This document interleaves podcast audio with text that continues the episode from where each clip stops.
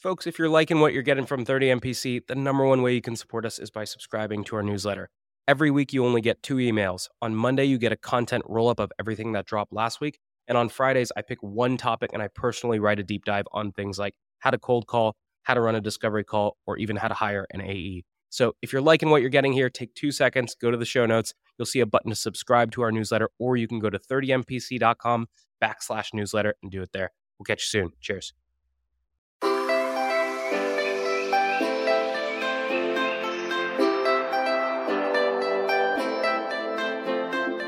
Good morning, everybody. I am Nick Cegelski, and I am your host for today's special Club Playbook episode where we are going to be talking about a topic that is near and dear to my heart, which is doing the opposite in sales. And many of you have heard me say before that you can't be perceived to be better until you're first perceived to be different. And today we're going to take that one step further and we're going to talk about one of my favorite guiding principles as a salesperson, which is anytime I don't know how to handle a situation as a seller, I think, well, what would your run of the mill, average, typical salesperson do in this scenario? And then I do the opposite of that because most salespeople, they ain't that good. You probably know people on your team. There's probably people you've worked with before. If you ask anyone who's not in sales what they picture your average salesperson to be like, I hate to tell you, but the perception isn't very good. And so you can immediately differentiate as a salesperson and be way more successful if you just do the opposite. And so today, I am going to talk about some ways that you can do the opposite in three different areas or domains of sales. The first is going to be in prospecting, ways you can do the opposite in prospecting. The second is going to be ways you can do the opposite in working your deals. And then the last will be ways you can do the opposite in the way and the rhythm in which you run your sales day and navigate life as a seller. And so let's hit this thing a three, a two, a one. The opposite is Armand ain't on this one. Let's roll the tape. Today's tip to optimize your sales day is brought to you by Boomerang. If you get an email and the action required on that email is going to take you less than two minutes to do, do it on the spot. It's not worth adding it to your to do list, having to look at the item, remember what you need to do. That's going to take you more than two minutes anyway, so do it on the spot, get it off your plate. Now, we documented our best templates and tips to help you optimize your sales day with our friends at Boomerang, and you can get that documentation for free at the link in the show notes. Your ZoomInfo actionable insight tactic is called Jane's Moving Up. Why? Because that's the email subject line you'll use when you get a real time notice that your prospect Jane just got promoted. From there, in the email, explain how ZoomInfo helps rising sales leaders win their first 90 days on the job by highlighting coaching opportunities or supporting a team wide prospecting push. And you can try out this trigger based email template for prospect promotion and four other scenarios inspired by ZoomInfo's go to market plays. Link in the show notes. Okay, let's begin with prospecting. So, number one under prospecting is how frequently you reach out to or touch new prospects. Most salespeople are terrified of ticking their prospects off by reaching out too frequently. They'll cite angry emails from prospects where they say, oh, you know, this person got mad that I reached out three times in a week. And what they do is they put all of their prospects on this weird, like, once a week drip. And maybe if they're feeling bold and they really want to get in contact with someone, they hit them every four days. And the problem with that is you're not distinguishing from marketing at all. It seems like you're a marketing drip. And your job as a salesperson is to spike on your prospects' radar and communicate to them, yo, I'm a real human being who's reaching out to you, a real human being, for a very specific reason. And so for that reason, doing the opposite of most pe- salespeople means that your prospecting outreach should be pretty dang dense. If you are looking for what best practice looks like, we actually sat down with Charlotte Johnson, another club member, and we documented what her sales cadence outreach sequence looks like. And so you can get that in the show notes, go grab it. But general rule of thumb is every two to three days, sometimes even more frequently, especially in the beginning of your outreach to someone, you should be hitting your prospects on phone and email and LinkedIn. Your job is to get on their radar and get a response. And know that prospects are gonna react negatively no matter how frequently or infrequently you reach out. So get on their radar, get a response, and do not let yourself become a drip marketer. You are a salesperson. That brings us to our next one, which is the philosophy around giving up on prospects most salespeople, they take pride in never giving up on their prospects. And they'll cite some study that they read on LinkedIn that says, oh, you know, it takes 832 touches to get a response from your ideal prospect. Or they might cite an anecdotal story about, you know, I kept calling this prospect and calling this prospect on a 136th cold call. They finally responded and we booked a meeting. And they take pride in the fact that they never quit, they never give up on their prospects. And the opposite of that is giving up on prospects that aren't responding to you. The best salespeople abide by the law of diminishing returns. And what that means is if you've been hitting a prospect hard for 30 days using that Charlotte Johnson sequence, which is linked in the show notes, Give up on them and reallocate your effort into contacting somebody new. There is no shame in giving up when you're at the point of trying to get blood from a stone. It is okay to give up on prospects, both in the prospecting side of things, but also when you're working deals, which you, you shouldn't be as a professional follow upper. If a deal ain't moving, if a prospect isn't responding, give up and reallocate that effort into prospects that are legitimate. My last one under the prospecting section is beliefs and behavior around social selling. Most salespeople believe that traditional social selling is an important part of their prospecting mix. And so they're resharing news articles on their LinkedIn feed that they're reading about industry news, or they're occasionally posting company announcements on their LinkedIn page because they connected with some prospects. And well, won't that make me a prospect magnet eventually? I'm going to build a community around myself by posting on LinkedIn. LinkedIn. And I'm sorry, but you are not booking meetings because you are reposting articles about digital transformation in the healthcare industry. Your prospects don't care about your thinly veiled attempts to magnetize them into your inbox to get some deals closed. What the opposite of this looks like is real social selling is indeed leaning on a community to help you break into accounts, but just randomly, sporadically posting on LinkedIn and trying to build a brand as the digital transformation in the healthcare industry guy, that ain't it. Instead, you should be leaning on the real community that already exists, not trying to build a new one. And that community, good news, your company has one. It's the people who work at your company and it's your customers. And so my recommendation here is instead of posting on LinkedIn a couple times a week with that news article about digital transformation, instead Ditch that and reallocate your time into doing what I call a referral blitz once a week. And what you're gonna do is you're gonna contact former customers, you're gonna contact former prospects that didn't buy, and you're going to contact your wonderful friends in customer success, and you are going to ask them to make direct introductions to the people that you want to speak with. You're not going to send them this lame message, oh, do you know anybody who's looking for a solution that looks like this? No, don't do that. Instead, find someone that they're connected with that you want to talk to and be extremely direct. I literally will message people and I'll say, hey, I see that you're connected to this person and I'd like to talk with them about advertising with 30 Minutes to President's Club. Would you be open to introducing us? And seven times out of 10, even if I'm talking to a prospect that hasn't bought from me before, even if I'm talking to a random person that I'm connected with on LinkedIn that I don't even really know, they say yes and they make the freaking introduction. And seven times out of 10, getting a yes and getting an introduction is a heck of a lot better than me trying to optimize my personalized email or even breakthrough on a cold call. And that is what social selling looks like. It's actually leaning on your network and your community and just directly asking people, not expecting them to come to you because you're occasionally posting on the internet. Okay, I'll take a breath and we will move on to working deals. And so the first one under working deals is the idea and the beliefs around next steps. Most salespeople always, always, always set a next step.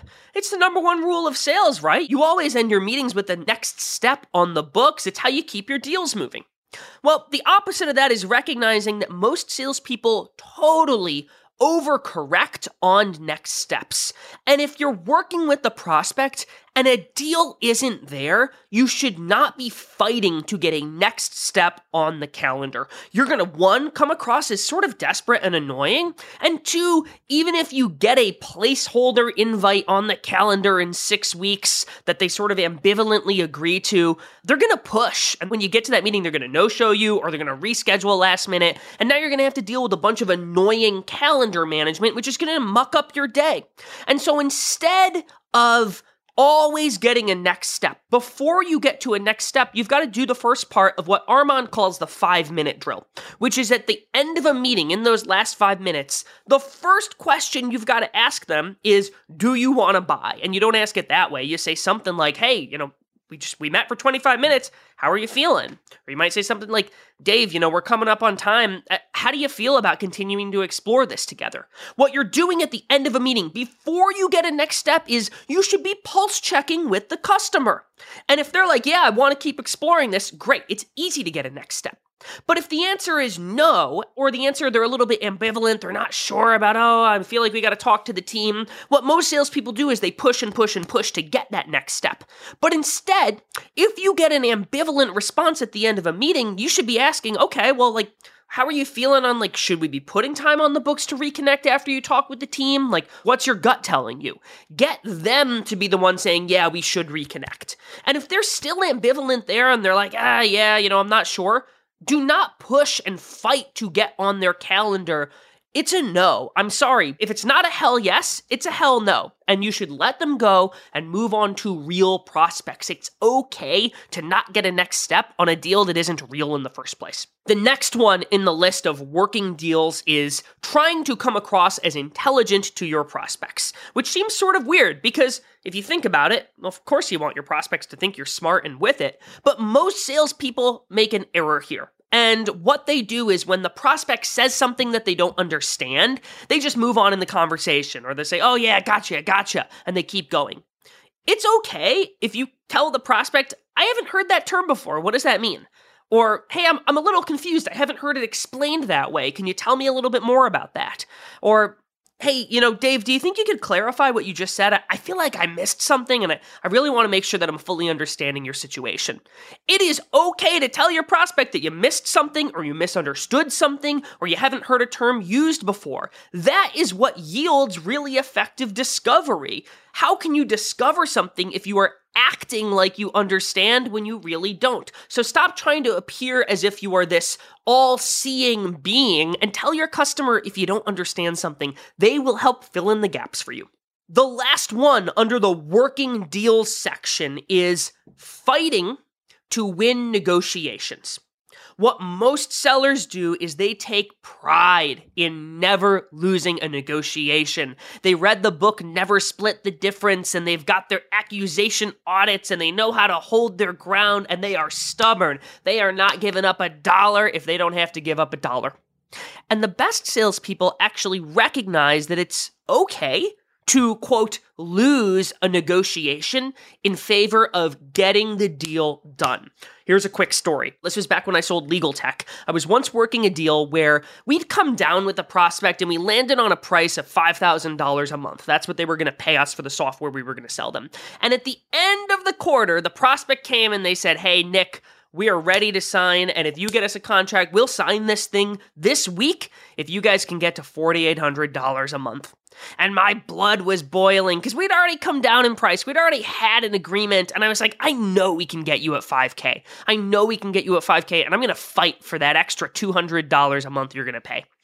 And then I sat down with my CRO and we did the math together. And the extra $2,400, $200 a month times 12 in ARR that we would have booked, had I held my ground, would have yielded me a whopping $240 in commissions. And I can order a lot of guacamole with $240, but it wasn't going to be worth all of the headache and the stress and the fact that time does kill all deals. And so I ended up closing the deal at 4800 bucks washed my hands of it, and I was able to use all of that time and emotional energy to prospect other accounts and focus on winning other deals. And I ended up making a lot more money that $240 of commission that I would have gotten had I fought to hold my ground. So know that it's okay sometimes to just get a deal done and not always have to match what you read in your negotiation course online. Okay, so this ends the working the deals section. And we're going to move to the last piece, which is how you run your sales day, how you navigate life as a seller. The first one under this section is related to CRM hygiene, which, if you think about what most salespeople do, they neglect their CRM and then they get on their weekly team meeting and they haven't filled out the stuff that they know their boss looks at and they look like a total buffoon to their boss and the rest of the team. And they decide, ah, I'm one of those begrudged sellers who I don't fill out the CRM. That's a waste of time. I need to be talking to customers. I'm sorry. If it matters to your boss, it's got to matter to you unless you prefer stunted career growth. And so, what you shouldn't be doing is finding all 432 fields in your CRM that you could update for every customer and prospect and deal and fill those out. Instead, figure out the five to six fields that your boss actually cares about. You might consider even asking them and find out when they look at that stuff and then keep that updated and batch it once a week. Update the stuff they're going to look at and you're not always going to be 100% perfect. There's going to be times where you miss something, fine. But if you can 80 20 this and most of the time get your CRM hygiene right, you are going to look like a superstar to your boss. And I hate to tell you this, but that matters. The next one here under running your sales day is communication preferences. Most salespeople live on email. It's the number one way that they communicate with their prospects. And if a prospect emails them, well, of course they're going to email back. What the best salespeople do is they avoid email at all costs. Whenever possible, you should be opting for a live conversation with your prospects. And what that looks like is if a customer emails you and they say, Hey, Nick, I've got a couple questions around how your product works. Here's question one, two, and three. Thanks. What you shouldn't do is spend the next 46 minutes drafting a perfect email response. Instead, pick up the phone and call them and say, Mike, I got your note. It looks like you had a couple questions. I thought it might be easier to give you a buzz. And you would be amazed at the outcome of this. One, you get way better shared understanding between you and the customer. Two, it is going to be a far more effective communication from a speed perspective. Instead of an email to them that takes 46 minutes and an email back from them the next day, and well, you've got to clarify, and now you're sending screenshots, you can hammer all of that out in a conversation and understand what actually matters to them. So, whenever possible, avoid this back and forth email ping ponging. Email is great as a prospecting tool. Email is great for coordinating meetings with your prospects. Email is great for documenting, hey, we had this conversation and here were the three things that we talked about. Email is not great for when you and your prospect need to do a little bit more creative conversation. And so, in those scenarios, get off of email and call your dang prospects.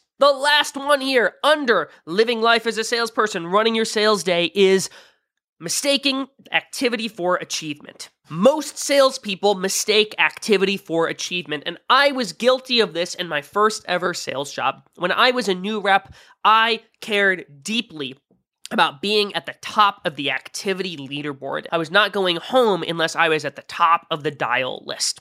And there's a great management quote that says, What gets measured gets managed. And I spent way too much time managing winning that number that didn't really move the needle. And so, what that looks like is when you mistake activity for achievement, you care more about calling the same prospect 92 times in a quarter because you gotta win the dial competition than you do around giving up on prospects that aren't responding and are probably never gonna respond and finding new people to reach out to. And so abandon the belief that activity equals achievement and instead recognize that your job exists to accomplish outcomes. We can't control the outcomes, we can control the inputs, not the outcomes, but you still should be thinking critically about those inputs and thinking are they actually yielding results or am I just spinning my wheels? And so there we have it, folks. Today we talked about a bunch of ways that we could do the opposite. In prospecting, we talked about having density to our outreach and not being afraid of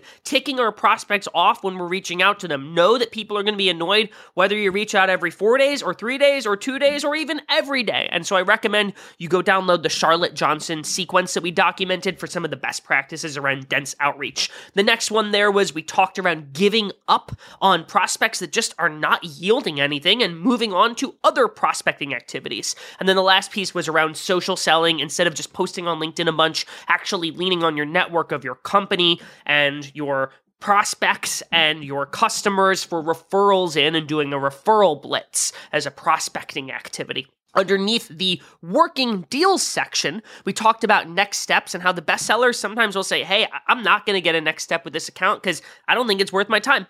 We also talked about coming across as intelligent to your prospects and how it's okay to ask for clarification or tell them when you didn't understand. And we also talked about it's okay to sometimes lose a negotiation in favor of getting the deal done.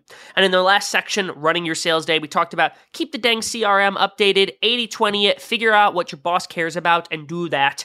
We talked about communication preferences. The phone will almost always be email, especially when you are working your pipeline. And then we talked about do not mistake activity for achievement. That's it, folks. Thanks for listening. We'll catch you on the next episode of 30 Minutes to President's Club. Nick over and out.